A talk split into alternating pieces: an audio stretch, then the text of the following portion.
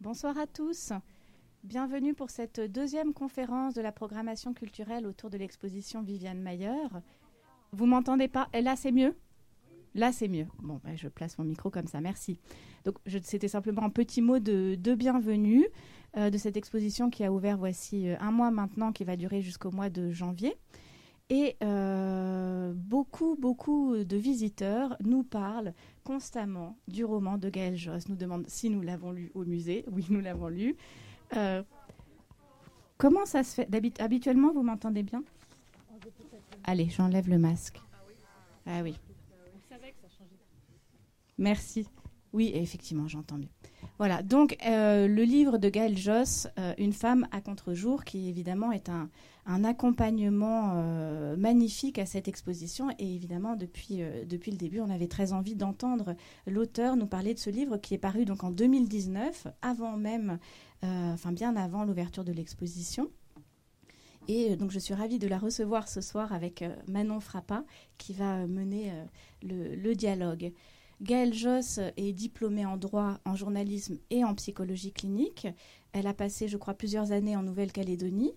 Elle est venue à l'écriture d'abord par la poésie, avant de publier un premier roman, Les Heures Silencieuses, en 2011, euh, roman qui a été suivi de cinq autres, euh, Nos vies désaccordées en 2012, Noces de neige en 2013, euh, Le dernier gardien d'Ellis Island, Une longue impatience euh, et, plus récemment, donc paru au tout début de l'année 2021, ce matin-là, ce sont des romans qui rencontrent à la fois euh, un grand succès critique, qui ont été couronnés de plusieurs prix, mais aussi, euh, de ce que j'ai pu comprendre, un grand succès public aussi. Et, je crois que vous avez une communauté de lecteurs fidèles et, très attachés à vos textes.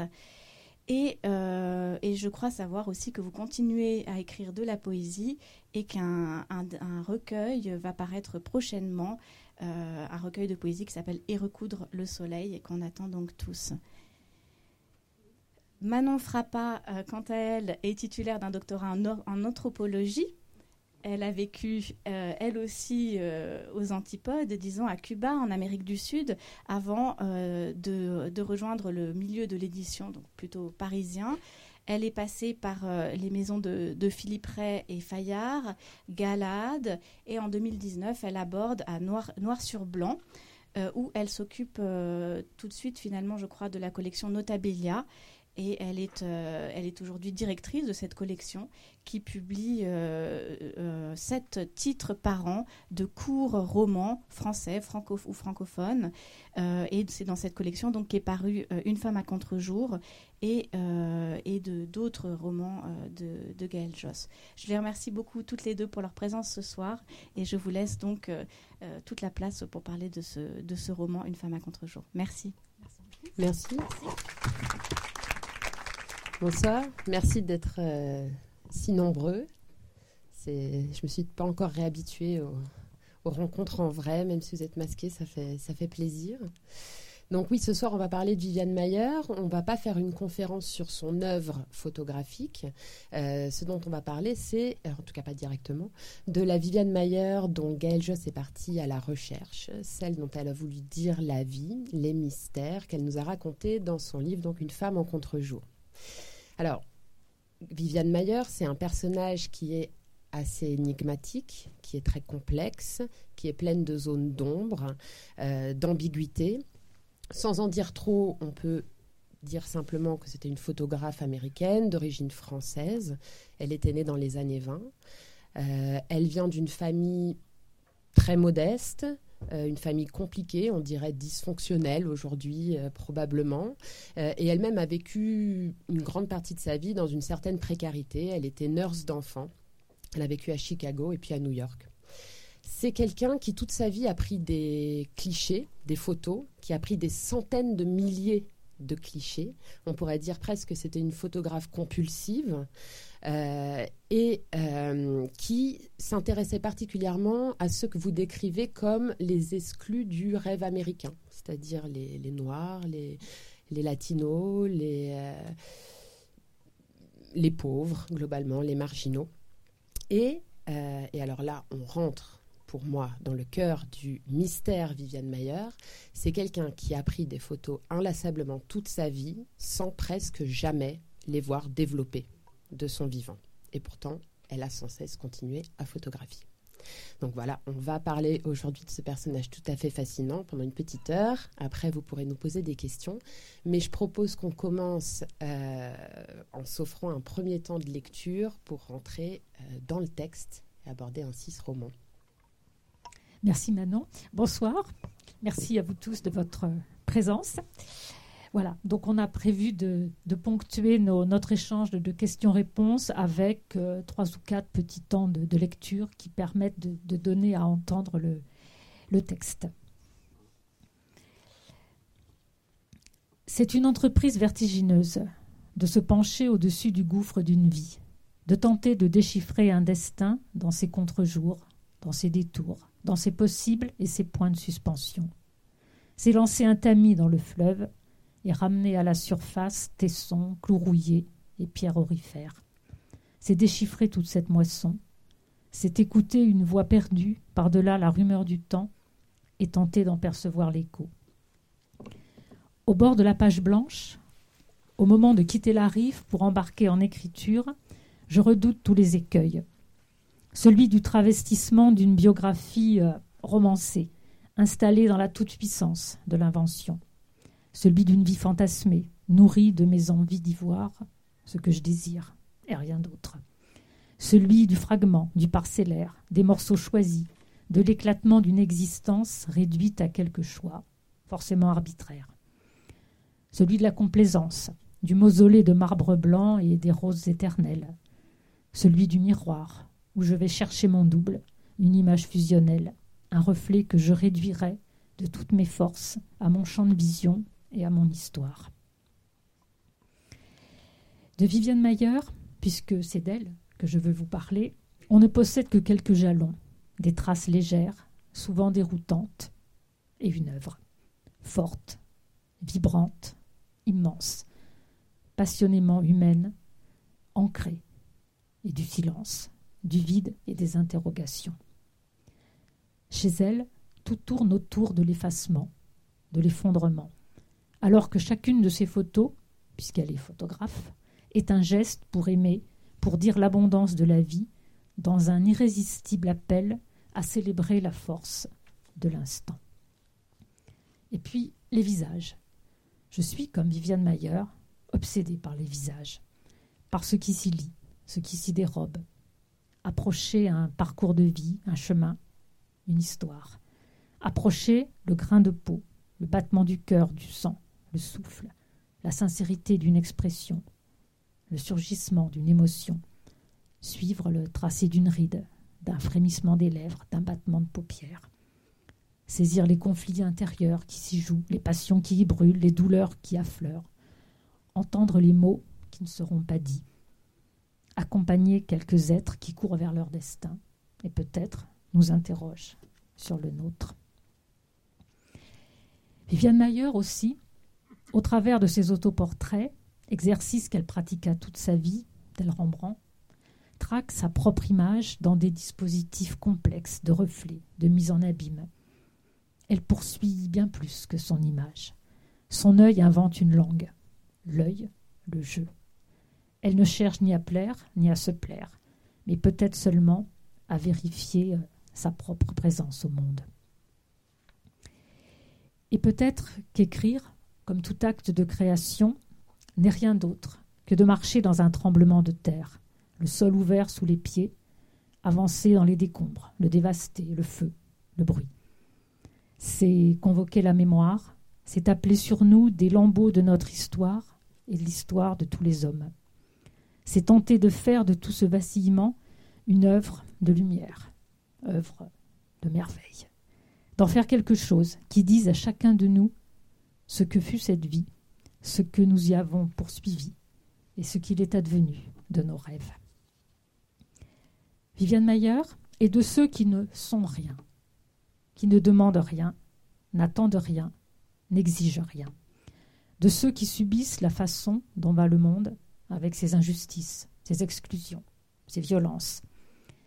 Elle est de la famille des perdus, des perdants, des abandonnés, une effacée magnifique. À elle, le quotidien, l'humble, c'est une domestique, le soin ingrat des enfants des autres, et cet irréductible désir ou besoin d'inventer sa vie comme elle l'entend, au-delà des empêchements du réel, de la violence d'un quotidien sans grâce, sans clémence aucune. Une force intérieure, brûlante, fiévreuse, que rien ne peut contraindre. Une silhouette anonyme, une invisible dans la rumeur de l'océan de la ville, un visage parmi d'autres. Elle marche, s'arrête, cadrage, intuitif, parfait, déclenchement. L'autre, dans sa vie, lui fait face. Ni pathos, ni pitié, ni bon sentiment, ni voyeurisme. Rien qu'une urgence créatrice, cette formidable tension qui rend vivant. Ce quelque chose d'entrevu est saisi. Le regard droit sur le réel, qui soudain s'arrête.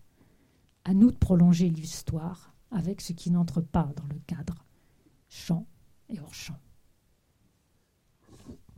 Merci beaucoup.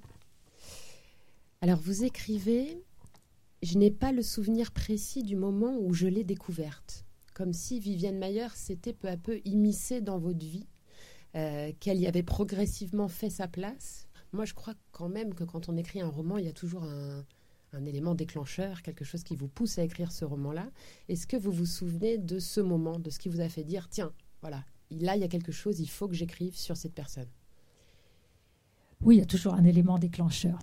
Alors, euh, la, découverte pour moi de Viviane Mayer, ça a été euh, très fortuitement, euh, essentiellement sur Internet, à l'occasion de recherches que je faisais pour un livre précédent, Le, dernier gardien d'Ellis Island, autour des migrations américaines.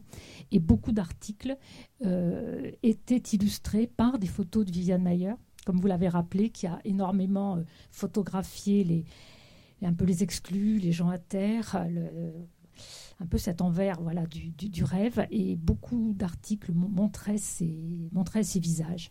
Et je me suis aperçue que toutes ces photos que j'ai vues, elles me sont restées en mémoire avec une espèce de, de, persistance rétinienne. Et j'ai été frappée, comme j'imagine, vous l'avez euh, tous été devant l'exposition, devant l'intensité de ces visages, l'intensité de ces portraits, et puis cette, euh, cette cohérence en fait d'un portrait euh, à l'autre. On, sent qu'il y a un, univers, qu'il y a un monde, qu'il y a un regard. Et moi, la question que je me suis posée, je ne sais pas si vous voulez être poser, c'était quelle vie faut-il avoir vécu soi-même pour photographier les gens comme ça?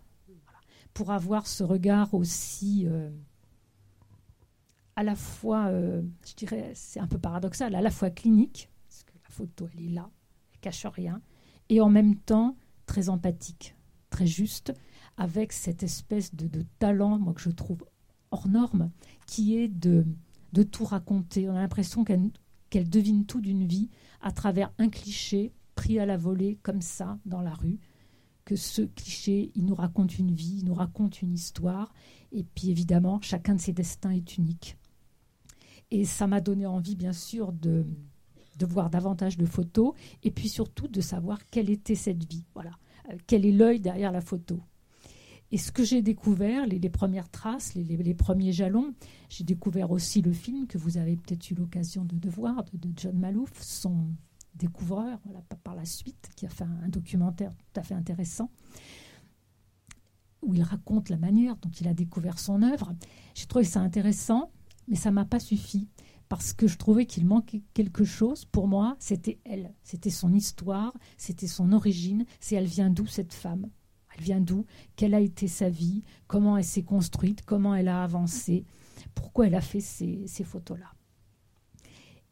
Et ensuite, des traces que j'ai commencé à, découvrir, il y a évidemment une énigme qui est, euh, je dirais, monumentale. C'est, comme vous l'avez rappelé, elle a fait pendant des, dizaines d'années, parce qu'elle est décédée très, âgée, des photos de manière quotidienne, obsessionnelle, compulsive, tous les jours, avec le relais sur le ventre, aller dans la rue, faire des photos. Et ces photos, elle ne les a quasiment jamais vues. Bon, qui d'entre nous, peut-être, passerait 50 ans, 60 ans de sa vie à quotidiennement mener quelque chose de manière euh, vitale, je pense que c'est sa colonne, c'est ça qui la tient, d'aller tous les jours au contact, dans la rue, à la rencontre du vivant. Et une fois l'instant du déclenchement passé, la photo tombe dans, le, dans un puits. Elle en a vu très très peu. Ce qu'elle a pu développer quand elle avait la chance d'avoir chez les gens chez qui elle travaillait une, salle de bain qu'elle pouvait euh, bricoler en, chambre noire, donc des tirages de pas très très grande qualité. Après, avec un peu d'argent, quand elle pouvait en faire développer, mais c'est voilà, c'est epsilon par rapport aux centaines de milliers de clichés de, planches contact, de pellicules, même après de, de films. Donc, euh, pourquoi passer sa vie à mener quelque chose dont on ne verra pas le résultat Voilà. C'est quand même, euh, enfin, je sais pas, il y, a pour moi une énigme abyssale. Mm. Et ça m'a donné envie de, de comprendre un peu, d'aller vers ce, vers ce personnage. Et puis, puis il y a évidemment cette histoire qui est complètement extraordinaire, que vous avez voilà, peut-être euh, découvert en, voyant l'exposition. C'est cette, euh, cette deuxième vie posthume, une vie de gloire, de célébrité aujourd'hui, je dirais aussi éclatante que sa propre vie a été une vie de, vous l'avez dit, de, de grande solitude, de précarité, et pour la fin de, de, misère. Voilà. Et aujourd'hui, il y a un, un, éclairage d'une extrême euh, puissance au-dessus de, de, son œuvre. Et voilà, et j'ai trouvé qu'entre les deux, la, comment dire, le contraste était d'une, d'une, extrême, d'une extrême violence.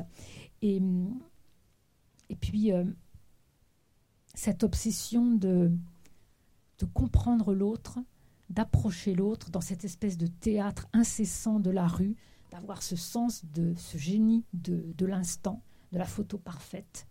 Il y a une intuition, il y a un talent, euh, un talent hors norme. Et j'ai vraiment, vraiment eu envie de, de, comprendre sa vie, sa vie à elle. Donc j'ai fait un petit peu de recherche. Et puis j'ai essayé de raconter sa vie comme, je la, comme moi je la ressentais. Donc c'est pas une biographie romancée, comme je le disais, je me suis pas euh, permise d'inventer des choses dans une vraie vie qui a été. J'ai essayé de raconter cette vie comme moi, elle me, elle venait me parler.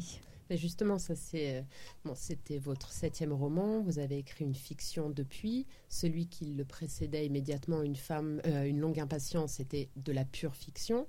Là, on est sur un territoire littéraire un peu différent, peut-être un peu plus intimidant euh, plus ambigu. Comment vous avez abordé justement ce, portrait littéraire? Une autre façon d'aborder le texte. Oui, alors en fait, je crois que j'ai commencé par procéder un petit peu par élimination de ce que je ne voulais pas faire. Euh, donc, ce que je voulais pas faire, c'était un livre, un commentaire de photo, un commentaire de son œuvre. J'en ai pas la, j'en ai pas les compétences et c'était pas mon, mon objet. Je voulais pas décrire des, photos ni analyser une œuvre. Je ne voulais pas euh, inventer, prendre un personnage séduisant et puis voilà l'emmener dans, dans, mon imaginaire. Donc c'était euh, voilà plutôt qu'est-ce que qu'est-ce que je ne veux pas faire. Et puis j'hésitais aussi à cette forme qu'on voit beaucoup aujourd'hui en littérature, qui est le elle et moi, le lui et moi, et où l'auteur se, voilà, se met un petit peu en miroir d'un personnage euh, voilà, euh, célèbre, et où quelquefois l'auteur prend, euh, je dirais, beaucoup de place par rapport à, au, personnage.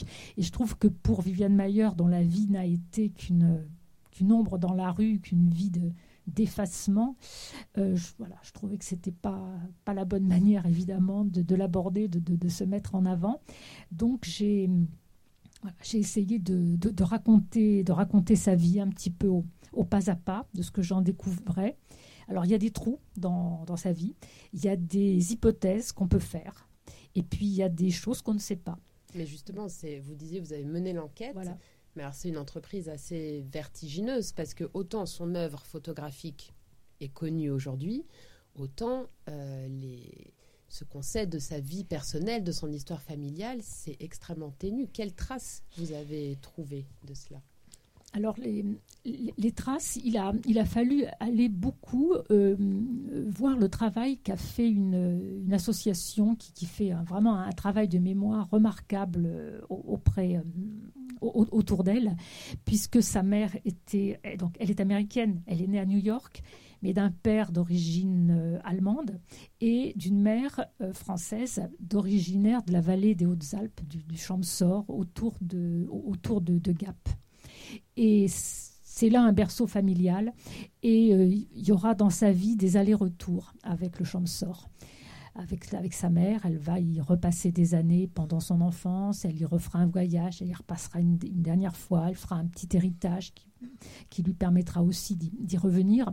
Donc on trouve énormément de, de traces regroupées auprès de, de, cette association du, du Champsor.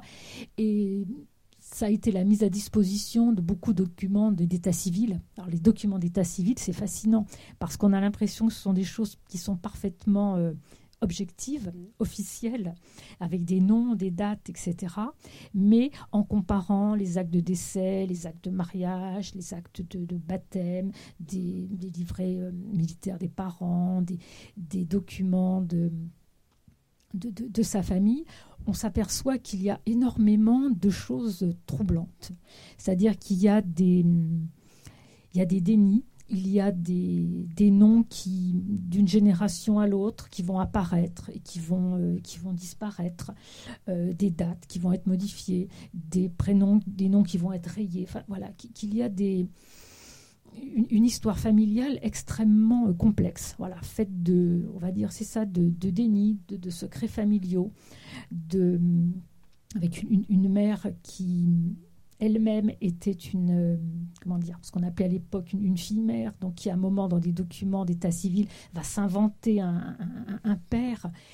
Il y a des, choses qui sont extrêmement euh, extrêmement perturbante et qui montre qu'entre Viviane Mayer, sa mère, sa grand-mère et toutes ces, générations, on trouve énormément de, déni.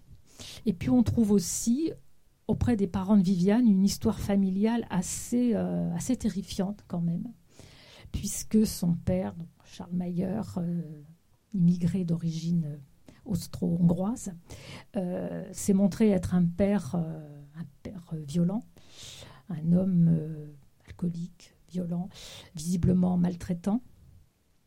Sa mère va, s'enfuir, va repartir d'ailleurs euh, en France, et elle se montrera, elle, une mère euh, qu'on pourrait dire aujourd'hui une mère abandonnante. Voilà, pas une mère extrêmement attentionnée. Puis un frère. Et quand la mère va repartir en France, à l'époque de la Grande Dépression, où il n'y a plus de travail pour personne aux États-Unis, donc le rêve américain pour elle va s'arrêter là. Elle va repartir en France avec Viviane, enfant euh, sous le bras, on peut dire. Mais elle va laisser le frère à la charge de, son père. Et très vite, ce frère de, Viviane Meyer va tomber dans la, dans la délinquance, puis plus tard dans la maladie mentale, dans la schizophrénie. Donc il y a une, une histoire familiale autour de l'abandon, autour de la, de la violence euh, euh, familiale, parentale, qui est extrêmement, euh, extrêmement forte. Et quand sa mère va devoir abandonner le, berceau familial des, des Hautes-Alpes pour revenir aux États-Unis parce que le mari dont elle essaie de divorcer exige son retour et voudrait bien qu'elle s'occupe de, de ce fils aîné qu'elle a abandonné pendant des années et qui poursuit un chemin un peu, un, peu inquiétant. Voilà, elle va, elle va revenir. Ça va pas très bien se, passer. Et euh, quelques années plus tard, Viviane se retrouve euh, seule, à devoir se construire, euh, travailler complètement seule. Voilà. On ne sait pas si elle est retournée à l'école. On ne sait pas ce qu'elle a, ce qu'elle a fait. On sait juste que le père va disparaître de, de leur vie, à leur plus grand soulagement, puisqu'il y a des, visiblement des, des violences familiales dont on peut se poser euh, la question de savoir jusqu'à quel point elles ont été. Oui, on a seulement quelques indices. Voilà, on sait les verrous. Voilà, on sait qu'à chaque fois qu'elle euh, qu'elle arrivait dans une nouvelle famille et qu'on lui euh, montrait la chambre à laquelle elle, avait droit, la première chose qu'elle demandait, c'était de faire poser un verrou sur cette porte de chambre. Peut-être un besoin d'intimité légitime, mais Bon, voilà, on peut se poser des questions sur sa ces façon de, de, photographier les hommes Voilà. globalement. un rapport aux hommes extrêmement euh, à la fois complexe et absent. On voit d'ailleurs que c'est pas forcément les hommes dans ces photos qui sont les mieux, euh, comment dire, mis en, en valeur. Peut-être euh, il y a un regard qui est extrêmement, euh, extrêmement euh, dur. vif, qui, qui- Mm. qui- qui est, qui est assez dur. On ne lui a jamais connu de d'amis, de compagnons, de voilà, de, de quoi que ce soit. Une espèce de, de peur, de crainte des, des hommes, puis évidemment une absence de, de séduction, enfin de volonté de séduction, euh, que- que- quelle qu'elle soit. Donc euh, voilà, peut se poser des questions, mais n'ayant pas les réponses ni de certitude, on, peut guère aller plus. Enfin, je n'ai pas souhaité aller plus loin dans les, dans les hypothèses. Donc on se trouve avec cette adolescente, à peu près livrée, euh, livrée à elle-même, qui va commencer à prendre assez rapidement un petit boulot de, de vendeuse, voilà, des choses qui vont pas lui convenir. Elle va même rentrer dans un bureau, faire de la mécanographie pendant quelques mois, et elle s'aperçoit que ça ne lui convient pas. Ce qu'elle veut, c'est être dehors. Elle va prendre très rapidement un emploi de, nurse, de nourrice, voilà, auprès de, familles dont elle va élever les, enfants en vivant chez eux. Et ça va lui permettre de mener en parallèle une activité qui semble la, dire, et auquel elle va consacrer finalement chaque instant de, liberté. Ça va être la photo. Alors, on reviendra sur le mystère de cette pratique euh, qui n'était pas très démocratisée à l'époque euh, pour une femme de son milieu. Mais est-ce que vous pourriez nous lire peut-être un second extrait avant qu'on poursuive? Alors, on va aller là vers la. En fait, j'ai choisi de commencer le livre par la, par la chute, par la. Chicago, Rogers Park, décembre 2008. Sous le ciel blanc de ces derniers jours de décembre, les goélands argentés et les canards cisaillent l'air, empiaillant au-dessus du lac Michigan gelé. Une femme âgée, très âgée, les suit du regard. Elle est sortie malgré le froid, malgré la neige qui enserre la ville dans son emprise depuis de longues semaines. Elle est venue s'asseoir, comme chaque jour, sur ce banc, face au lac. Pas trop longtemps. Impossible de rester immobile par un tel froid. Ses pensées sont emmêlées, agitées comme le vol des oiseaux au-dessus du lac, qui cherchent des eaux encore libres de glace.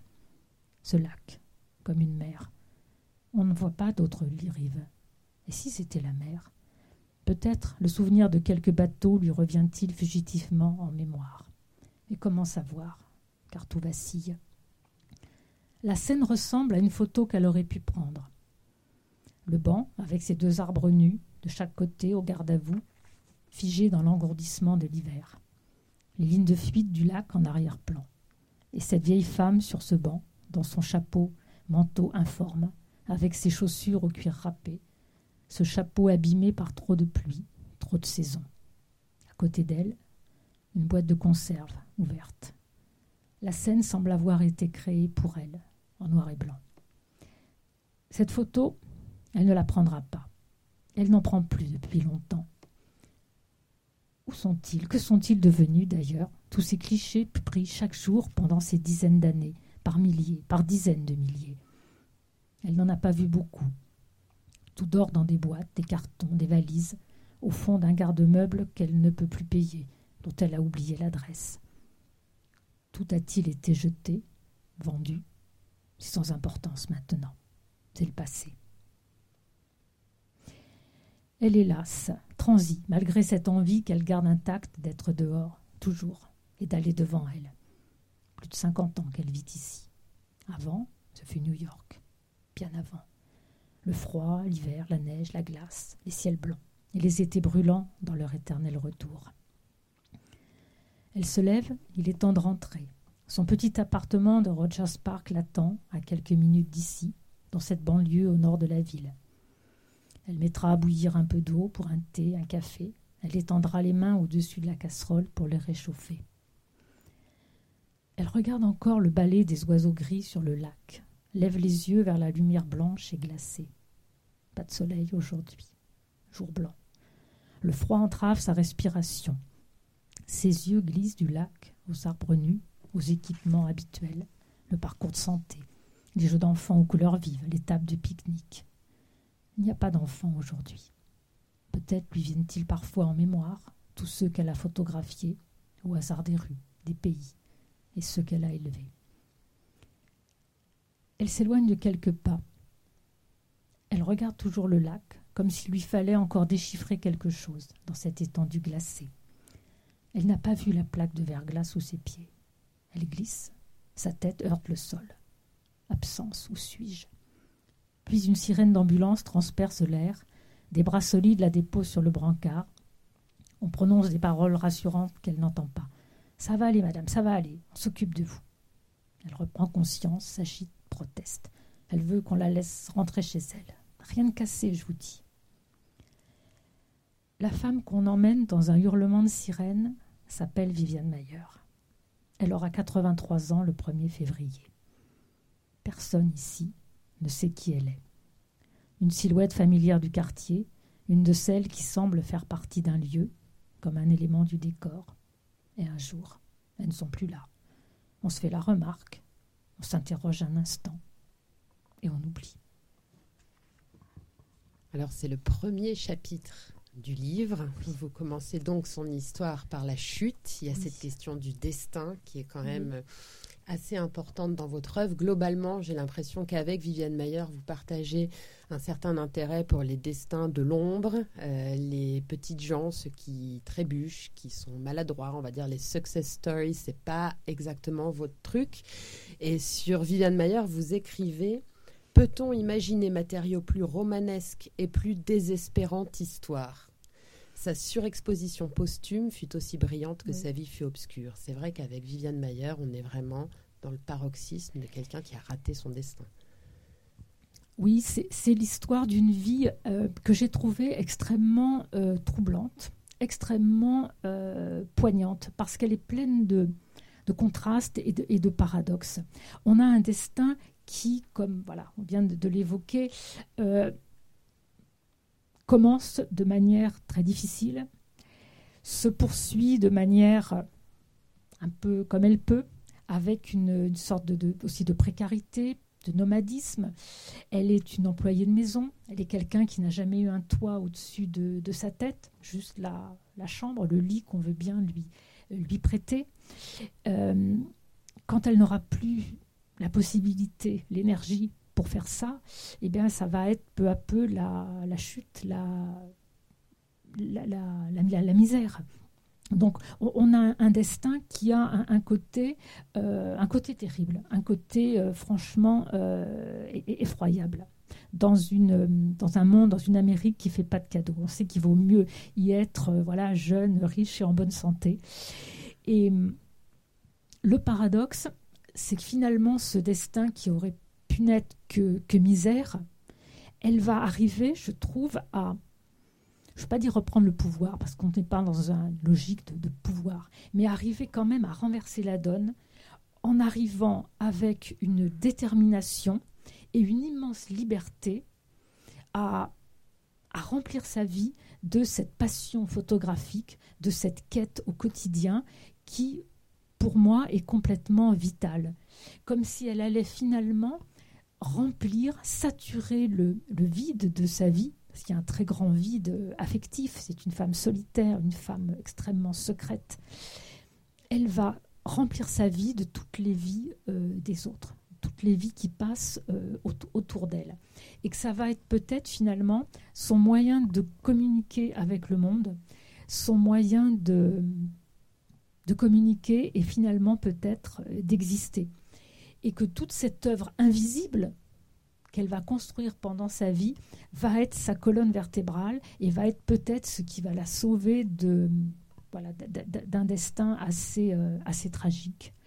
Et, ce que je trouve aussi très très attachant dans ce personnage, c'est que au-delà de cet aspect voilà un peu un peu Zola quelque part, on a une femme d'une formidable liberté.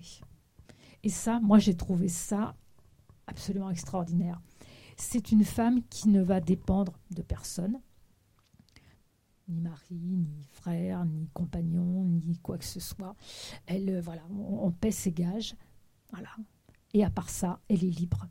Et à cette époque, dans les années 40, 50, 60, la photo de, rue, la street photography, commençait juste à, émerger, mais c'était euh, pas forcément quelque chose où les femmes étaient euh, les bienvenus. L'espace public, c'est aussi un espace de, danger. Elle va aller dans des quartiers extrêmement difficiles, dans les abattoirs de Chicago, dans des quartiers malfamés, on pense, vous savez, aux photos de, l'américain euh, Ouija qui euh, photographiait les, faits divers euh, en étant branché sur la fréquence de la police qui arrivait le premier voilà, dans les bas quartiers de la Bowery, du Lower East Side à, New York. Elle va prendre des photos un peu aussi de, cet ordre-là en n'hésitant pas à aller dans des endroits. Bon, pas forcément les, plus attendus. Oui, parfois, ce qui a quelquefois posé avec les parents des, des, voilà, des, choses un petit, peu, un petit peu délicates. Donc une extrême, euh, une extrême liberté à aller au-devant du vivant, avec une espèce de, de curiosité insatiable pour la vie, tant qu'elle aura la force de mettre un pied devant l'autre et de prendre son, son, appareil photo.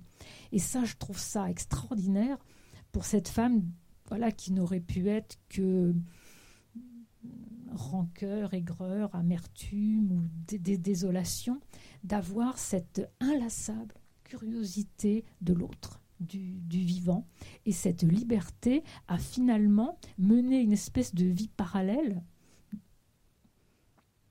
dont elle est qu'elle est seule à connaître et qu'elle va mener comme ça toute, toute sa vie.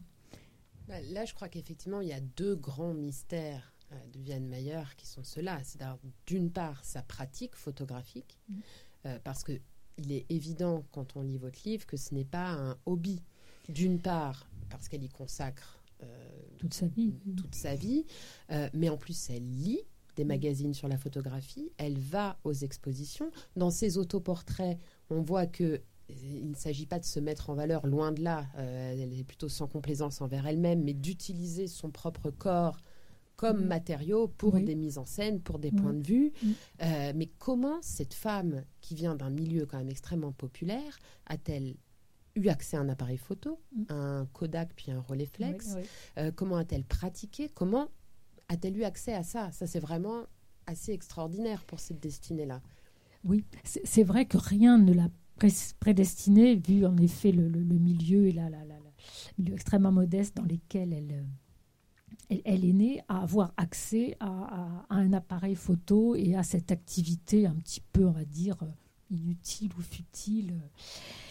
Et euh, j'ai découvert qu'elle avait euh, eu dans son enfance un premier contact avec l'objet et l'activité photographique à travers une amie de sa grand-mère, euh, immigrée américaine euh, également, et que l'amie de, sa, grand-mère, Jeanne Bertrand, était devenue euh, assistante photographe, puis elle-même photographe, qui exerçait en, en studio et qui avait obtenu une certaine notoriété.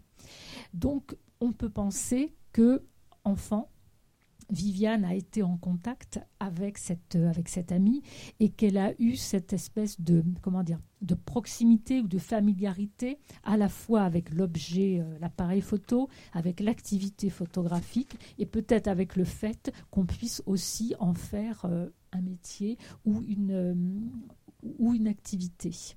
Et que là pourrait être le germe de cette passion. Et puis, effectivement, cette liberté dont vous parliez, parce que non seulement elle se balade dans les rues, euh, seule comme femme, elle ne dépend de personne, elle peut quitter une famille euh, quand elle le décide. Alors, elle voyage pas complètement léger. Hein. Euh, j'ai lu dans votre livre qu'elle s'installait, elle demandait si elle pouvait déposer des cartons, elle en apporte une quarantaine. Enfin, elle est un peu spéciale aussi, mais elle va même faire un tour du monde. Oui, c'est elle est quand même assez bluffante, Viviane Meyer, quand même. Euh, à un moment, elle va recevoir une, voilà, une, lettre qui va lui, informer qu'elle, euh, qu'une euh, une cousine de, de, sa mère dans le, les Alpes de, Haute-Provence, dans le Champsort, l'a choisie comme héritière, en fait, a déshérité sa mère et a choisi euh, Viviane pour être l'héritière d'une propriété, euh, propriété d'ailleurs assez cossue, avec un, grand bâtiment de ferme et puis des, des, des terres. Donc elle va reprendre le bateau pour aller régler euh, cet héritage en se disant, bon voilà, il faut que j'aille euh, vendre ça, voir à quoi ça ressemble et puis euh, le vendre. Donc elle pense partir pour quelques semaines, quelques mois, elle y restera plus d'un an. Et elle va réussir à vendre en se montrant d'ailleurs assez, assez avisée.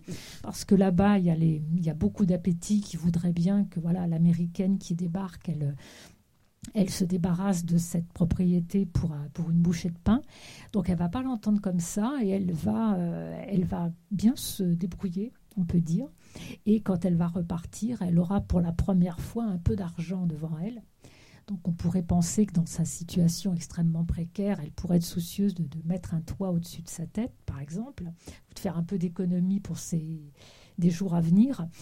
Pas du tout elle va s'offrir le rêve de sa vie, elle va s'offrir le relais, le fameux relais flex, hein, l'appareil à, visée ventrale, le 6-6, avec lequel elle fera des, photos pendant des, dizaines d'années, qui est à cette époque la Rolls de, de l'appareil euh, photographique, qu'il est longtemps resté.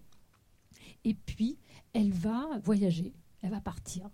Elle va dire à ses employeurs, voilà, je pars, je m'absente neuf mois, elle va pas leur dire ni quoi, ni où, ni pourquoi, ni comment. J'ai trouvé quelqu'un pour me remplacer pour les enfants. Tout ira bien, je reviens. Et en fait, elle va partir, faire un tour du monde, qui va l'emmener euh, à partir par, euh, par San Francisco, à partir. Euh, ça va l'emmener jusqu'en jusqu'au Thaïlande, jusqu'au Yémen, enfin un voyage en, bateau complètement extraordinaire. Elle va revenir par la, par la Suisse, par l'Italie, par la, par la France. On a des photos d'ailleurs de cette époque où on retrouve cette même, euh, cette, euh, ce même regard. Ce même regard sous des latitudes différentes. Et c'est quand même rarissime que dans les années 50, une femme qui n'est pas de ces milieux où on voyage euh, facilement pour l'agrément, qui n'est pas non plus grand reporter, ni journaliste, ni quoi que ce soit, qui ne voyage pas accompagné d'un mari pour le loisir. Euh, on n'est pas non plus dans le voyage euh, routard, la Beat Generation, c'est beaucoup plus tard. Décide comme ça de prendre des billets de bateau et de se construire un périple autour du monde avant de, revenir. Donc il y, a en elle à la fois ce, poids du destin qui aurait pu être complètement euh, terrible et, empêchant, et puis cette espèce de d'énergie, de curiosité du monde, un côté peur de rien, où elle va euh, se lancer dans des entreprises, je dirais, euh, rarissimes à cette époque.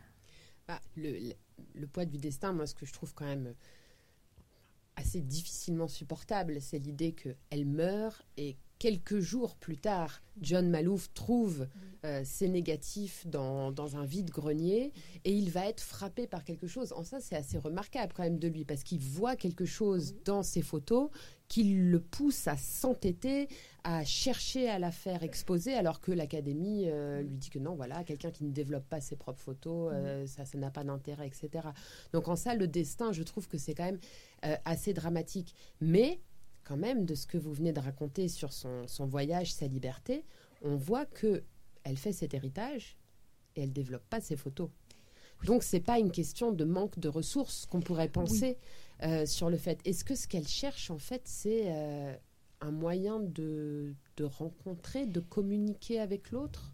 Oui, il y a une espèce de, de, passion pour, euh, pour l'instant, pour le moment du déclenchement, peut-être pour le, pour le regard échanger pour la, pour la composition et qu'après, déjà, l'œil est parti sur la, sur la photo suivante. Mais ça reste quand même pour moi une, je ne sais pas pour vous comment vous percevez ça, mais une énigme quand même euh, majeure. majeure. De même qu'elle n'a jamais euh, franchi la porte d'un journal, d'une galerie pour, euh, proposer ses, pour proposer ses photos. Et là, j'ai un, dire, j'ai un embryon d'hypothèse. cette femme n'a pas, ne fait pas partie du sérail, n'a pas de, même si elle, elle est autodidacte et qu'elle se cultive à titre personnel, qu'elle va voir des expos, elle achète des livres, elle regarde aussi ce, que font les autres, elle n'a pas de référence, elle n'a pas de recommandation, elle n'est pas journaliste, elle n'est pas photographe, elle ne connaît personne, elle n'a aucune relation, aucune légitimité dans ce milieu. Et je me dis, est-ce qu'elle a envie de peut-être de s'infliger une humiliation euh, supplémentaire en franchissant une porte en disant ben voilà euh, je fais des photos. Ah oui vous faites quoi dans la vie madame? Ben, je garde des enfants. Enfin voilà. Je, pense qu'à cette époque il y avait quand même quelque part un plafond de verre infranchissable beaucoup plus euh, qu'aujourd'hui où on a quand même moyen de faire un petit peu bouger les bouger les choses et de, montrer ce qu'on ce qu'on fait quel que soit le l'origine d'où on vienne. Là, j'ai l'impression que les choses sont quand même beaucoup plus rigides.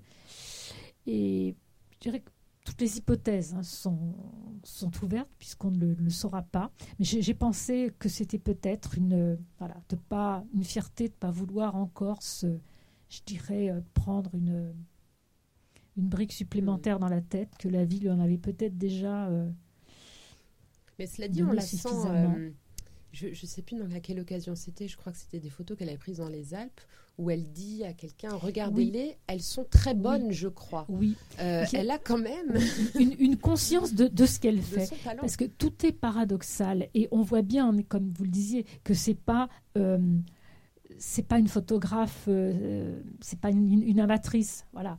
C'est il y a deux hypothèses. Est-ce que c'est une, euh, voilà, une euh, nurse d'enfant qui fait des photos pendant ses loisirs ou est-ce que c'est une artiste, certes invisible, mais une artiste qui a un travail alimentaire qui lui permet, d'exercer sa passion? Là, il y a, y, a, y a, deux visions euh, radicalement voilà, différentes. Et pour moi, elle est complètement une artiste à part entière parce qu'elle ne photographie rien par hasard on sent mm. que, les, que tout est quand même, qu'elle poursuit un regard, elle poursuit quelque chose. Et comme tous les grands artistes, les grands artistes, c'est des compulsifs, des obsessionnels, qui, qui cherchent toujours, euh, qui creusent un même sillon, qui, qui arpentent un, territoire. Et, on voit des séries. C'est ce qu'elle fait. Voilà, il y, a il y, a des séries, il y a des obsessions chez elle. Vous avez vu ses autoportraits avec ses, ces images éclatées d'elle-même dans, des miroirs. Elle photographie son, ombre, elle photographie des morceaux de, son ombre. Et des photos comme ça, il y en a des centaines. Donc on sent qu'elle cherche quelque chose, qu'elle poursuit quelque chose.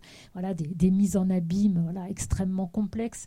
Comme vous le disiez, moi j'ai l'impression qu'elle s'utilise, qu'elle a qu'elle sous la main et qu'elle s'utilise un peu comme matériau de, de recherche photographique pour euh, chercher des, des dispositifs, chercher, essayer des, choses. Et ça, c'est pas un travail pour moi d'amateur euh, dans l'âme. En, vous entendant dire ça, ça me rappelle justement ce que vous écriviez dans ce dernier chapitre qui est un peu à part parce qu'on sort de la narration euh, et vous vous adressez à vos lecteurs en expliquant un peu quelle avait été votre démarche justement en partant à la recherche de, de Viviane Mayer, où vous tissez un parallèle assez profond entre le, son art et votre art à vous, euh, votre façon de, travailler votre écriture, votre rapport au roman.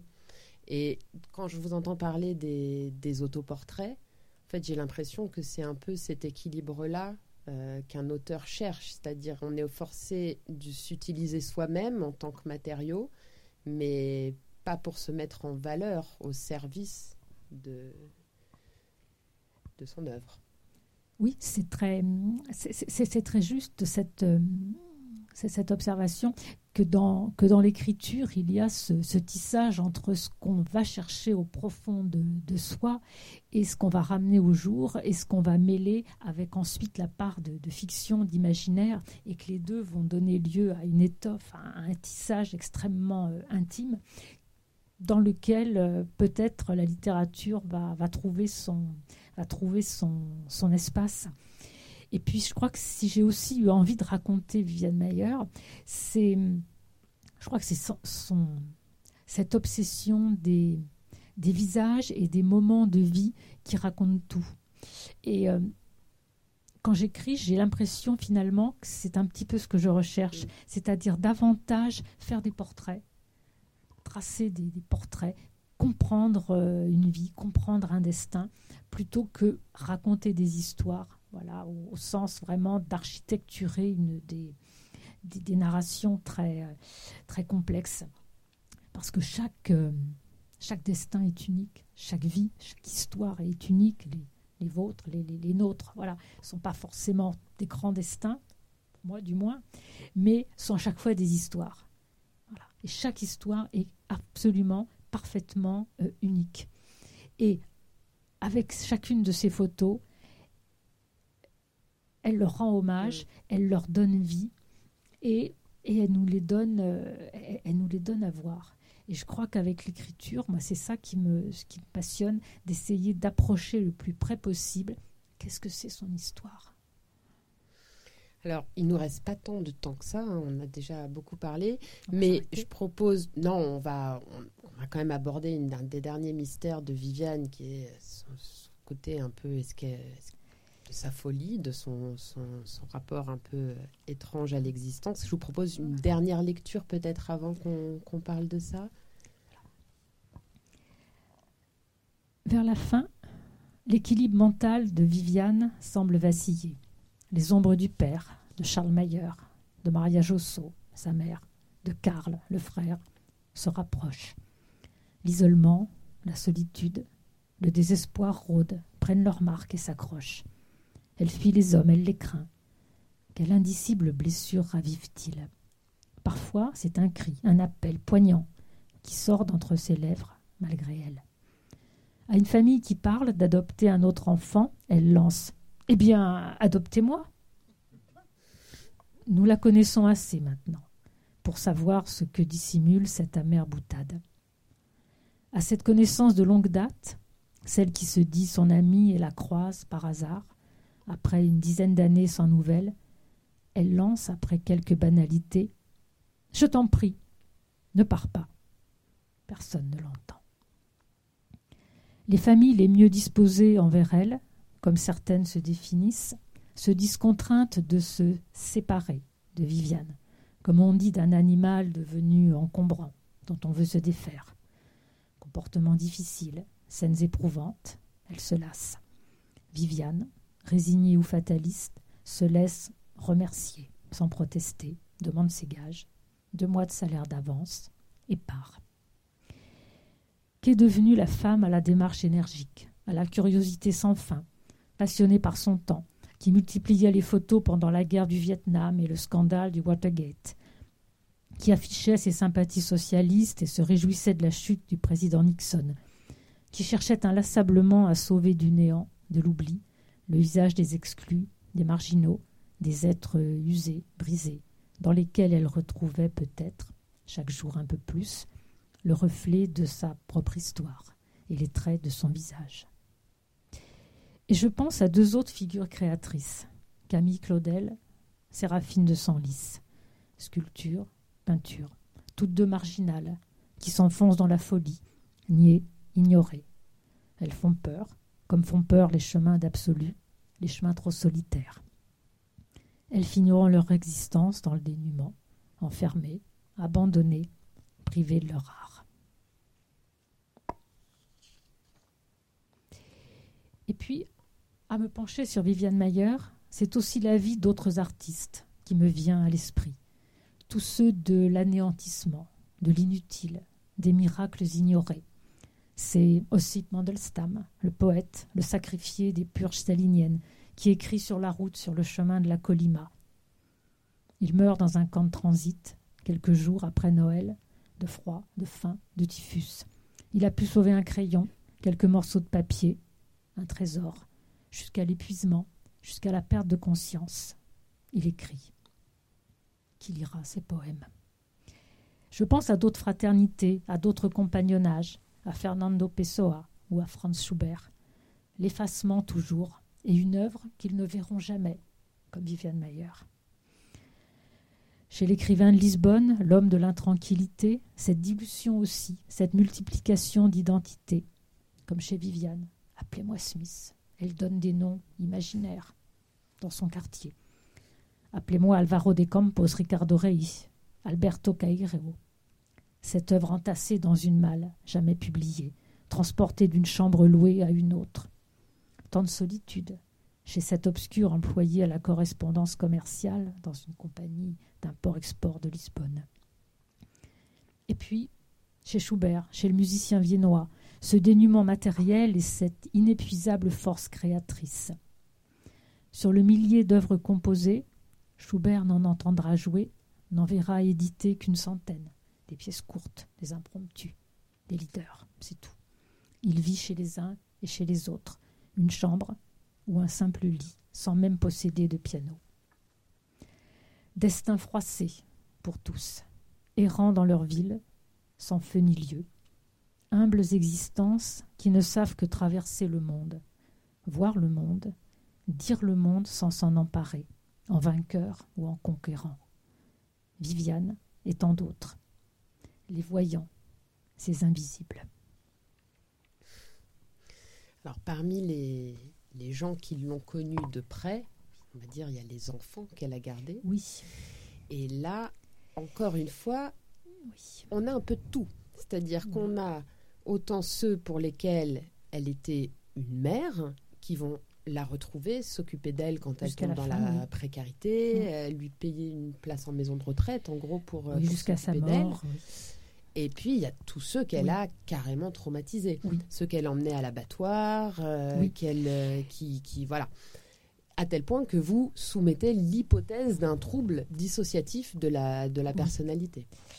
Alors, je crois qu'il faut se garder évidemment de, réduire euh, qui que ce soit à une pathologie mentale, à un diagnostic posthume, mais c'est vrai qu'il y a un, équilibre mental, euh, on va dire, euh, fragile, et un comportement qui va se dégrader avec l'âge. On va voir se développer des tendances paranoïaques extrêmement fortes. Elle est persuadée chez ses employeurs qu'on l'espionne, qu'on rentre dans sa chambre, enfin voilà, des, une paranoïa qui va quand même grandissante. On voit des espèces de syndrome d'accumulation. Il y a un peu euh, syndrome de Diogène, voilà, avec des centaines de cartons. Sa chambre, c'est ses employeurs. Apparemment, il ne restait que la place pour arriver jusqu'au lit. Et ses employeurs sont terrifiés parce que le plancher commence à se creuser dangereusement. Donc, une une accumulation compulsive, de même que accumuler les photos et les pellicules compulsifs, euh, accumuler les, journaux, les magazines, une femme qui ne jetait rien, ni les, tickets de bus, les relevés d'impôts, les tickets de pressing. Voilà. Il y a dans cette espèce de, de, de, vie de, de, sa, de sa vie affective une volonté de remplir sa, sa vie qui est extrêmement troublante. Puis oui, avec les enfants, il y a des, témoignages qui sont très, euh, qui sont perturbants. Voilà, faut dire les choses comme elles le sont et qui font apparaître une, une, personnalité avec des, côtés quand même très euh, perturbés, avec en effet des enfants pour qui elle a été seconde mère, le, soleil, l'aube, l'aurore, le soleil de toute leur enfance, qui leur a ouvert les yeux sur le monde, qui les a emmenés dans des lieux qu'ils n'auraient jamais vus euh, d'une autre euh, façon. Et euh, trois d'entre eux d'ailleurs, dont elle s'est occupée pendant 17 ans quand même, sera sa plus longue période chez des, chez des employeurs, qui vont la retrouver alors qu'elle est tombée dans, la misère, qu'elle fait les poubelles pour manger, qui vont lui, lui prendre un, logement, un appartement, et qui vont la soigner jusqu'à sa mort, d'une manière extrêmement euh, émouvante, extrêmement, extrêmement touchante. Puis il y a les autres. Et là, il y a des témoignages qui sont quand même assez, assez inquiétants. Des enfants qui, pour qui elle a été complètement traumatisante. Avec des des enfants qu'elle forçait à manger, quasiment à gaver jusqu'à la fin, des enfants qu'elle emmenait dans des lieux, euh, dans les abattoirs, enfin voir des, scènes qui n'étaient pas forcément destinées à des très jeunes enfants et qui en gardent un souvenir absolument terrifié. Quelqu'un qui jetait leurs jouets, qui voilà. Des, alors tout dépend, je pense peut-être de du moment de sa vie où sont arriver ces, différentes relations, puisqu'on voit qu'il y a quand même un, une dégradation objective de son, de son comportement. Ses employeurs, il y a des témoignages qui sont très, très touchants de, de, dames qui disent Mais on a fait tout ce qu'on a pu pour la garder, on a. on a fait tout ce qu'on a pu, mais il y a un moment où ce n'était plus possible parce que le, relationnel était trop, était, trop, trop compliqué, ou voilà, c'était, c'était plus possible. Et la dame, elle, elle en a les, larmes aux yeux en disant voilà, on, aurait vraiment voulu, on a fait tout ce qu'on a pu, mais dans un moment des personnes qui lui donnent les, clés d'une maison qu'ils veulent vendre et qui lui demandent juste, par exemple, de, d'assurer quelques, quelques visites. Bon, ce qu'elle fait, bon gré mal gré. Puis le jour où il faut rendre les clés, euh, voilà, elle, s'y refuse. Donc les choses deviennent là, en effet, très, très, très compliquées. Et on peut se demander si toutes les, on va dire, le, le poids d'une hérédité ne, vient pas se, rappeler à elle avec un, père quand même, avec un, fonctionnement extrêmement problématique, euh, voilà, une, mère avec qui elle a rompu tout, contact, et puis ce frère qui est tombé, donc comme on le disait, dans la délinquance, puis qui a passé tout le reste de sa vie en, milieu euh, psychiatrique. Voilà. Bah oui, alors, on va peut-être terminer sur cette question, puis vous laisser la parole. Euh, vous parliez de Claudel, vous parliez de Séraphine de Senlis, de ces artistes de l'anéantissement. Euh, quelque part, en lisant cette histoire de, Viviane Mayer, cette femme en contre-jour, on se demande vraiment s'il ne faut pas, quelque part, être un peu fou, être un peu en marge pour être capable d'avoir une, vision sur le monde d'une telle justesse, si on n'a pas besoin de ce petit pas de côté euh, pour saisir un instant euh, dans, son, dans sa réalité. Et oui, tous les artistes sont-ils fous? Bah, Forcément, sinon euh, non.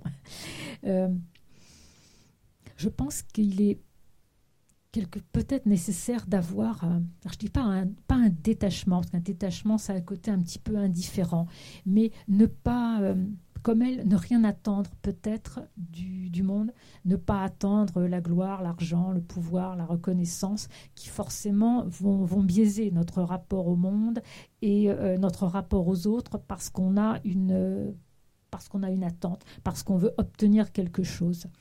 Et que chez Viviane, il n'y a rien de tout ça. Voilà. Il y a que ce, regard vraiment grand angle sur, euh, sur la vie, sur l'autre, sans rien en, attendre. Et, je trouve que c'est cette espèce de, comment dire, d'innocence, de gratuité du, du, geste photographique qui en fait toute sa, pour moi, toute sa qualité et toute sa, toute sa valeur. Merci beaucoup. Merci. Merci. On va vous laisser la parole pour vos questions. Ah, là-bas. Vous voulez que je vous...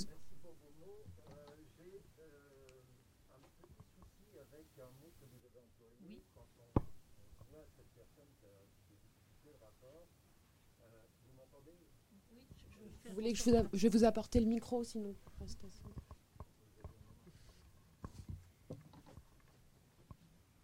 Merci. Oui, quand cette personne a des difficultés d'approche avec, euh, avec les autres, je, parle d'approche euh, sans, sans, le médium euh, appareil photo, elle est aussi, elle a des contacts difficiles avec les enfants. preuve, les témoignages de ceux qu'elle a eus. vous avez employé, alors aussi, je, je pensais au choix de l'appareil photo. Le relais flex a cette vision triangulaire et on a euh, un, un, paravent vis-à-vis de l'autre. On ne le regarde pas directement. Alors qu'elle avait de l'argent, elle aurait très bien pu acheter un Leica qui était une vision directe et avec une approche directe vers l'autre. Vous avez employé, voilà. Euh, donc, euh, vous avez employé le mot empathie. Qu'est-ce qui vous a poussé à employer ce mot empathie et quel amour vers l'autre vous lui trouvez? Ces images ne reflètent pas l'empathie. Il y a des saisies qui sont, qui sont rapides. Il n'y a, euh, a, pas a pas une démarche vers l'autre. On ne va pas le comprendre. c'est vrai qu'il y y a des choses extrêmement diverses dans, dans, son œuvre. Euh, il y a différents types de photos. Il y a des photos qui sont prises un peu euh, à la volée, sans le consentement, on va dire, du, sujet, et qu'il y a des photos qui sont quelquefois qui font dures, qui sont quelquefois cliniques, qui sont quelquefois même, euh, même cruelles. Mais il y a aussi des photos où il y a je trouve quand même qu'il y, a, y a beaucoup d'humanité. Il y a des photos aussi où il y a un certain humour. Et ça, on le trouvera euh, surtout plus tard dans l'œuvre qu'elle va faire en couleur. Quand justement elle va passer de cette vision euh, voilà, euh, ventrale à la vision du 24-36 avec la, la, couleur, on voit qu'elle va s'amuser. qu'elle va s'amuser à repérer voilà, des, choses avec les, avec les couleurs et qu'elle va faire preuve d'un certain humour. Il y a aussi des photos auprès des, personnes âgées. Euh, il, y a des, il y des photos qui sont, euh, qui sont extrêmement touchantes. Et c'est ça qui est cette espèce de, de, vision grand angle. Comme je disais, j'ai employé à la fois le mot empathie et le mot clinique.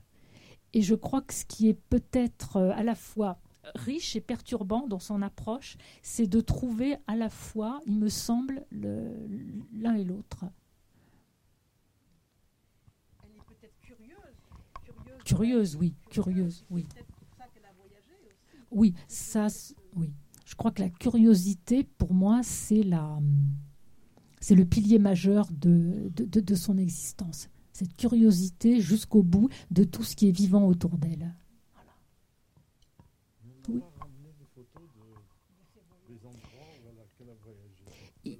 On a retrouvé, il y a, il y a quelques photos qu'on voit en, Inde, au Yémen notamment. il, y a des, il y a des photos. C'est pas, oui, c'est pas celles qui ont été le plus mises en valeur. Alors cela dit, il semblerait qu'il y ait énormément encore de choses à tirer et à développer dans, dans son œuvre et, à trier.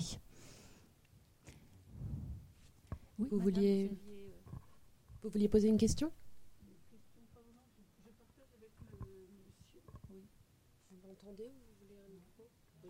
Sur le regard, effectivement, on sent qu'il n'y a pas le regard euh, avec le relais flex, il n'y a pas le regard euh, direct. Oui, c'est une visée qui, qui, est beaucoup plus discrète aussi. Oui, comme dit, euh, voilà. voilà. Donc, ce qui lui permet des, effectivement des saisies, des capter dans la rue des moments comme ça, en équilibre rapide. Oui, des, photos volées, oui. À la volée, comme vous disiez très justement. Et je me disais que c'est une femme qui m'apparaît, moi, d'une grande, grande solitude. Quand vous parlez de, euh, de, liberté, d'indépendance, je trouve que c'est notre regard euh, qu'on projette des choses facilement sur, son, sur ce personnage. c'est quelqu'un qui, je trouve, très solitaire, qui essayait d'aller vers les autres à travers la photo. et la photo, euh, par le relais flex, elle n'y est pas arrivée vraiment, mais peut-être par le Leica ensuite, il y a quelque chose qui a bougé mais euh, je la trouve très seule, oui. Tout à fait. Et c'est ce, ce, paradoxe entre cette vie de, de, solitude totale, de solitude affective totale, de, de secret total. Elle n'a jamais dit à qui que ce soit ni ce qu'elle faisait, ni où elle allait, ni même qu'elle faisait de la photo. Ses employeurs sont tombés des nues quand on leur a dit qu'elle faisait de la photo. C'est vraiment le secret et la solitude, mais en même temps, une, indiscutable liberté. Et, c'est ce paradoxe, cette oscillation, je trouve, qui rend son, histoire particulièrement euh, forte. Non. Ça l'est devenu par la suite. Après, il y a eu Diane Arbus, Hélène Lewitt. Oui.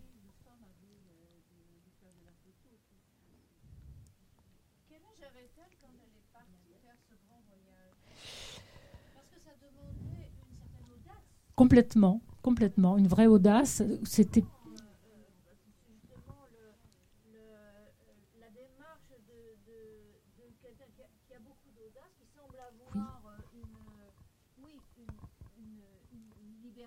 oui.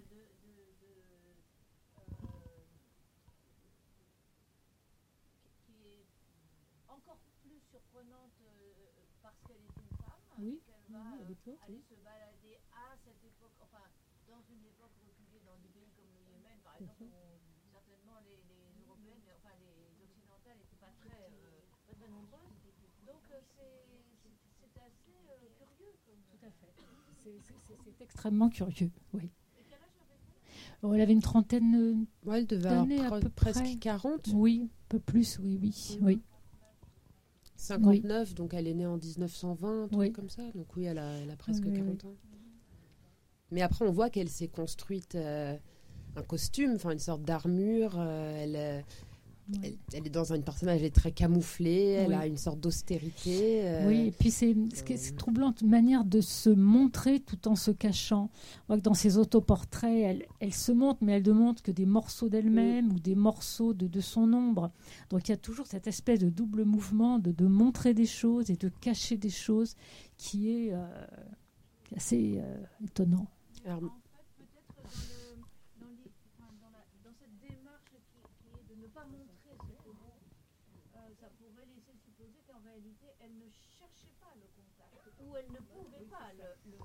Ah, ça, je pense pas.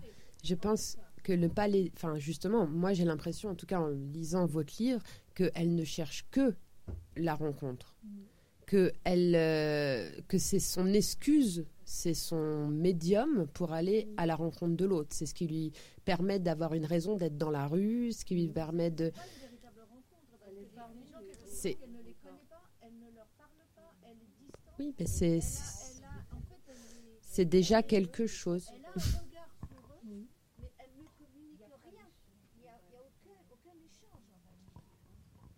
C'est tout le paradoxe de ces, de ces photos, ces de, de, de rencontres sans échange.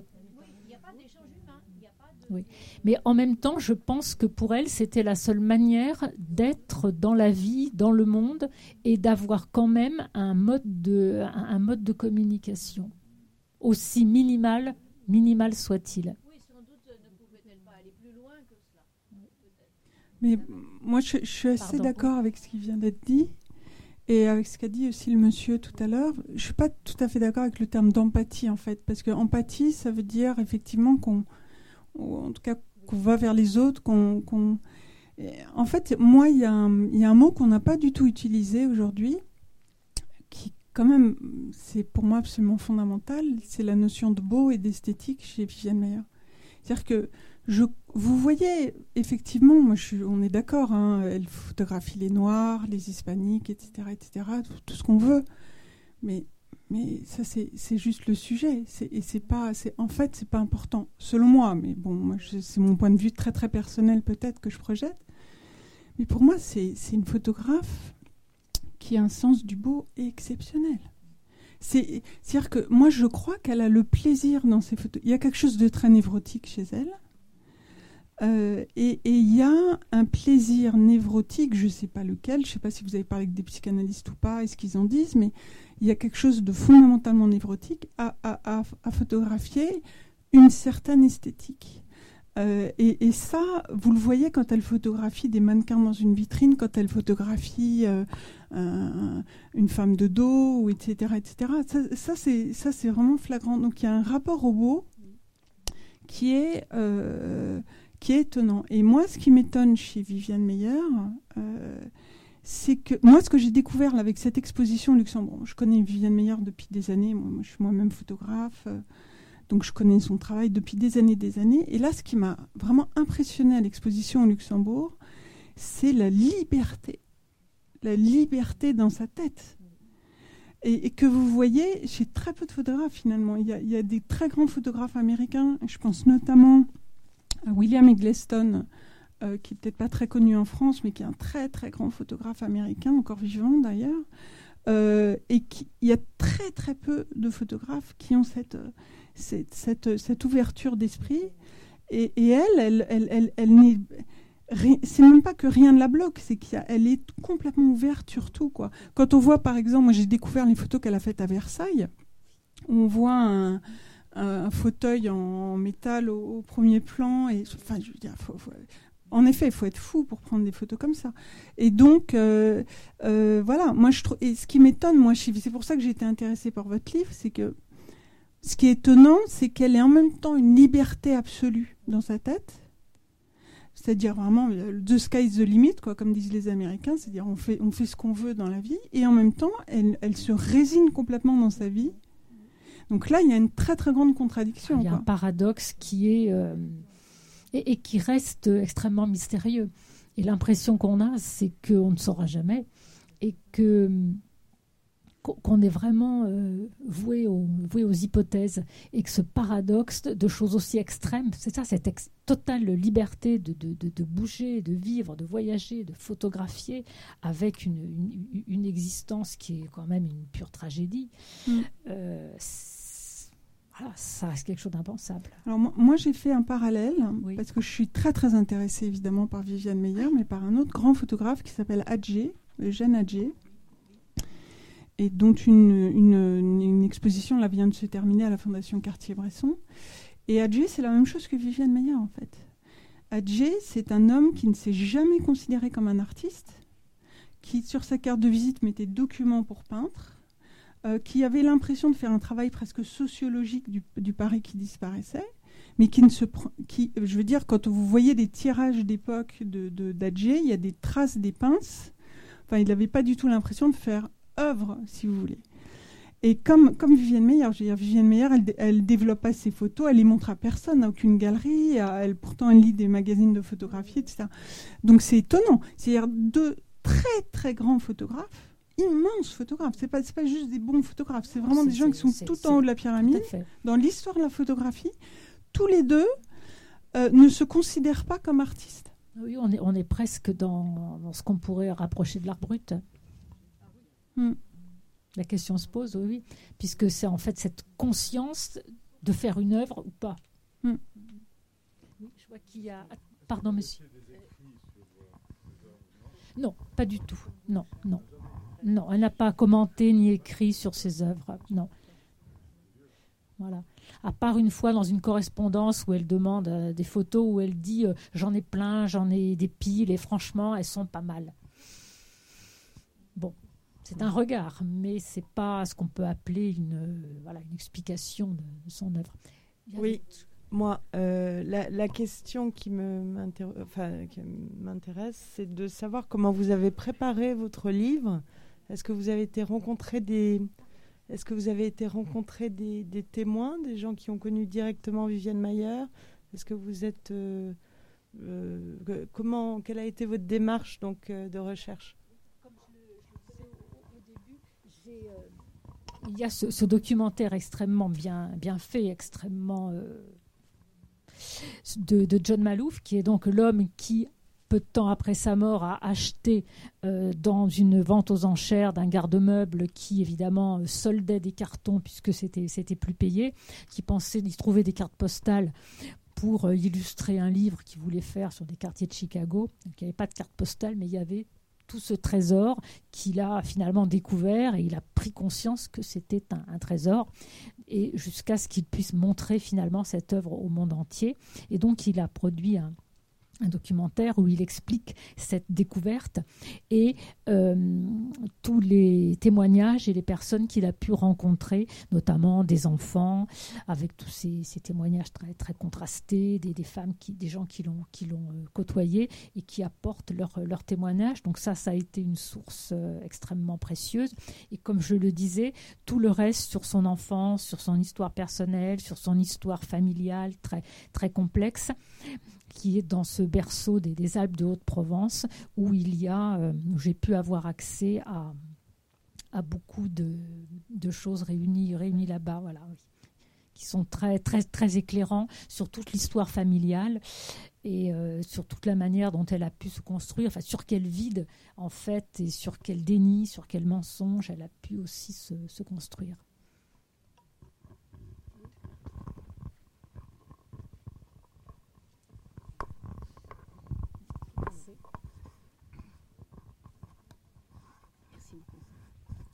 Je voudrais juste rebondir sur la réflexion de la personne qui parlait d'Adjet et de Vivienne Mayer.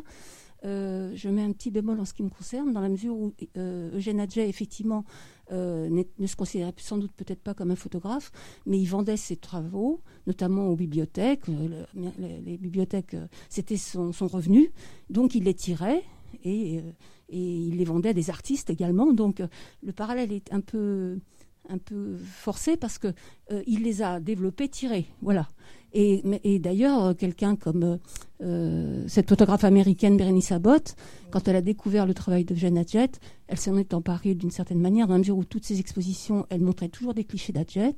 Et c'est quand même grâce à elle, parce que personne ne voulait des clichés d'Adjet en France, qu'une bonne partie est sauvegardée aujourd'hui aux États-Unis.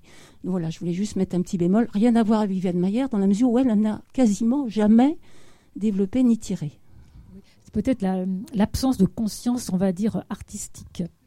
Voilà. Puisqu'on avait d'un côté euh, une approche finalement très, très artisanale, professionnelle, mais assez artisanale, qui ne se voulait pas comme une approche artistique. Oui, je comprends. Euh, voilà. Euh, ben, bravo pour votre livre. Ah. Excusez-moi, là, je voulais juste dire quelque chose. Euh, deux secondes. Ça va être court. Donc, euh, bon, moi je suis plasticienne et j'ai pas mal étudié l'histoire de la photographie, mais il y a longtemps. Donc, et, et je fais tout assez lentement. Donc, j'ai vu le film il y a, quand il a été montré euh, sur une télévision. Le film à la recherche de Viviane Meyer. Et après, ça, évidemment, c'est très impressionnant. Et après, petit à petit, j'ai vu qu'elle commençait à se faire connaître, mais je n'ai pas pris la mesure euh, de, à quel point elle est connue maintenant. Ce que j'ai trouvé en regardant l'exposition, c'est que elle dialoguait avec les photographes, euh, les photographies qu'elle voyait. J'ai été frappée par euh, son esthétique. J'ai très, très, très sensible aux photos qu'on dit un peu abstraites de composition, qui m'ont beaucoup, beaucoup plu. Et donc, j'ai trouvé qu'elle était en dialogue, en fait, avec euh, ce qui se faisait dans son temps, ce que les photographes, hommes et femmes euh, de son temps, publiaient. Et ça, ça en fait, c'est une vie, euh, c'est assez. Enfin, c'est tout à fait étonnant de voir cette vie de solitude, etc. etc. mais je pense qu'elle dialoguait avec son art. Et le fait de ne pas voir les photos, ça ne m'étonne pas tellement, parce que euh, dans le fond, une fois qu'une photo est prise, elle est, elle est quand même gravée dans, votre corps. Combien de fois, combien, comment est-ce qu'on fait des, milliers de photos avec les smartphones qu'on regarde jamais? Bon, on n'est pas voilà. Donc voilà, donc euh, je trouvais très beau ce que vous disiez et euh, je trouve qu'il y a un petit rapprochement avec Adjet dans cette espèce, quand même, même si lui il vivait de ça, mais c'est vrai qu'il y a quelque chose dans le mystère aussi. Voilà. Merci, merci de votre contribution. On a fait le tour des questions, questions des curiosités. Voilà, on a s'arrêter là. Euh, alors, si. Ah, une question là-bas.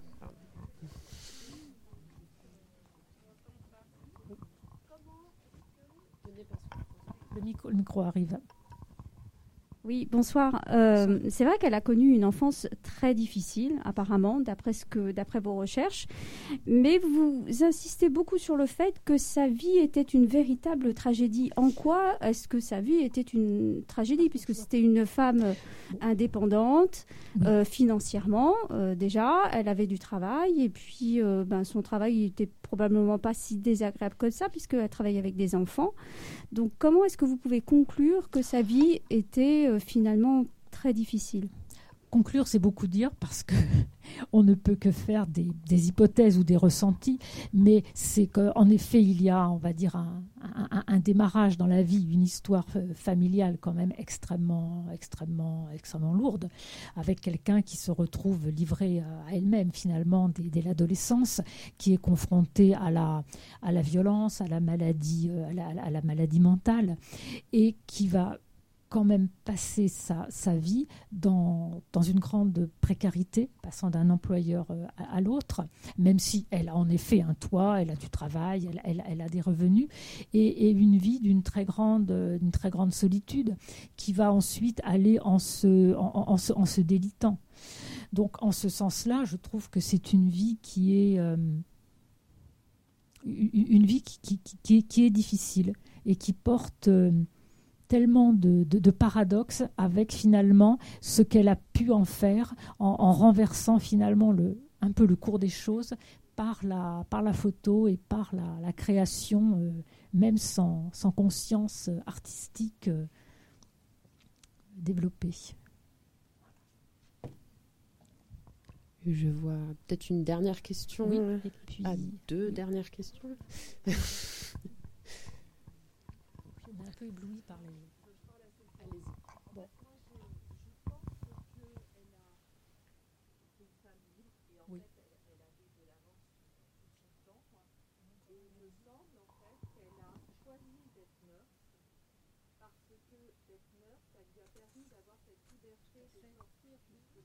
Donc elle avait quand même conscience de ce, de ce, pas de génie, mais de, de, de l'art qu'elle avait. Elle, elle, avait envie de faire de la photo, quoi. Oui. C'était en elle, c'était une force qu'elle avait. Et donc, elle a certainement réfléchi quel métier qu'elle pourrait faire pour vivre correctement, être à la Oui, tout à fait. Je pense qu'elle a eu ce génie de dire bah, je vais faire nurse, même si elle n'aimait peut-être pas forcément les enfants. On voit qu'elle lui donnait la liberté de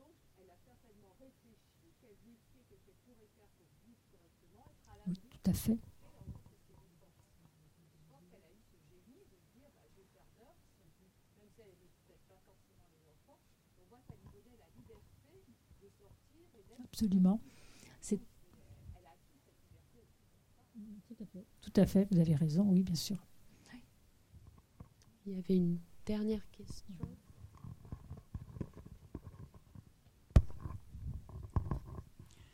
Oui, euh, d'après ce que vous écrivez, elle, semble avoir euh, conservé d'assez mauvais rapports avec euh, son village d'origine en France. Actuellement, comment les choses évoluent avec cette redécouverte? Est-ce que vous avez été sur place? J'imagine qu'il y a là aussi beaucoup d'attitudes contradictoires, beaucoup de choses pas digérées. Alors, c'est vrai que lors de son dernier séjour, ça a été un petit peu aussi un, rendez-vous un petit peu manqué, voilà, parce qu'elle voulait, elle, elle voulait s'acquitter d'une dette familiale et voilà, ça s'est pas, ça s'est pas très bien passé. Donc, elle est repartie un petit peu sur un, sur un malentendu et cette espèce d'histoire d'amour entre, entre elle et la France, où elle a essayé de, s'ancrer finalement, peut-être le seul lieu où elle a essayé de s'ancrer toute sa, toute sa vie, voilà, est repartie sur un sur une note un petit peu, un amère. Euh, toujours est-il qu'aujourd'hui, il, y a, euh, il y a énormément de choses qui sont faites dans les villages de Saint-Julien, de Saint-Bonnet. Il y a une maison de la photo, Viviane Mayer, où il y a énormément de, choses. Il y a une exposition permanente. Il y a une, une activité d'une association Viviane Mayer qui a qui a fait énormément de, recherches, qui m'a aussi beaucoup, beaucoup, aidé pour accéder à, différents documents. Et euh, qui se trouve finalement, euh, elle a un travail qui est extrêmement euh, valorisé euh, aujourd'hui dans sa, dans sa région d'origine.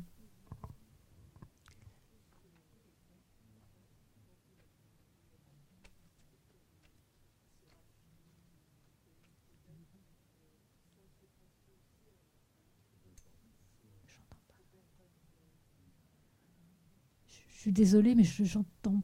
Euh, ça lui fait penser à Robert Walzer. Euh, Madame pense aussi à Robert Walzer. Oui, oui.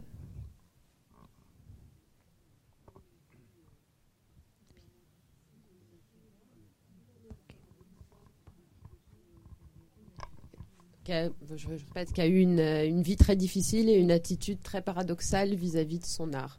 Oui. Merci. Bon, bah, je vous, je vous remercie beaucoup. Euh, si. Si certains d'entre vous souhaitent acheter le livre, Gaël, je crois que vous restez un petit peu pour dédicacer éventuellement, échanger si vous le voulez.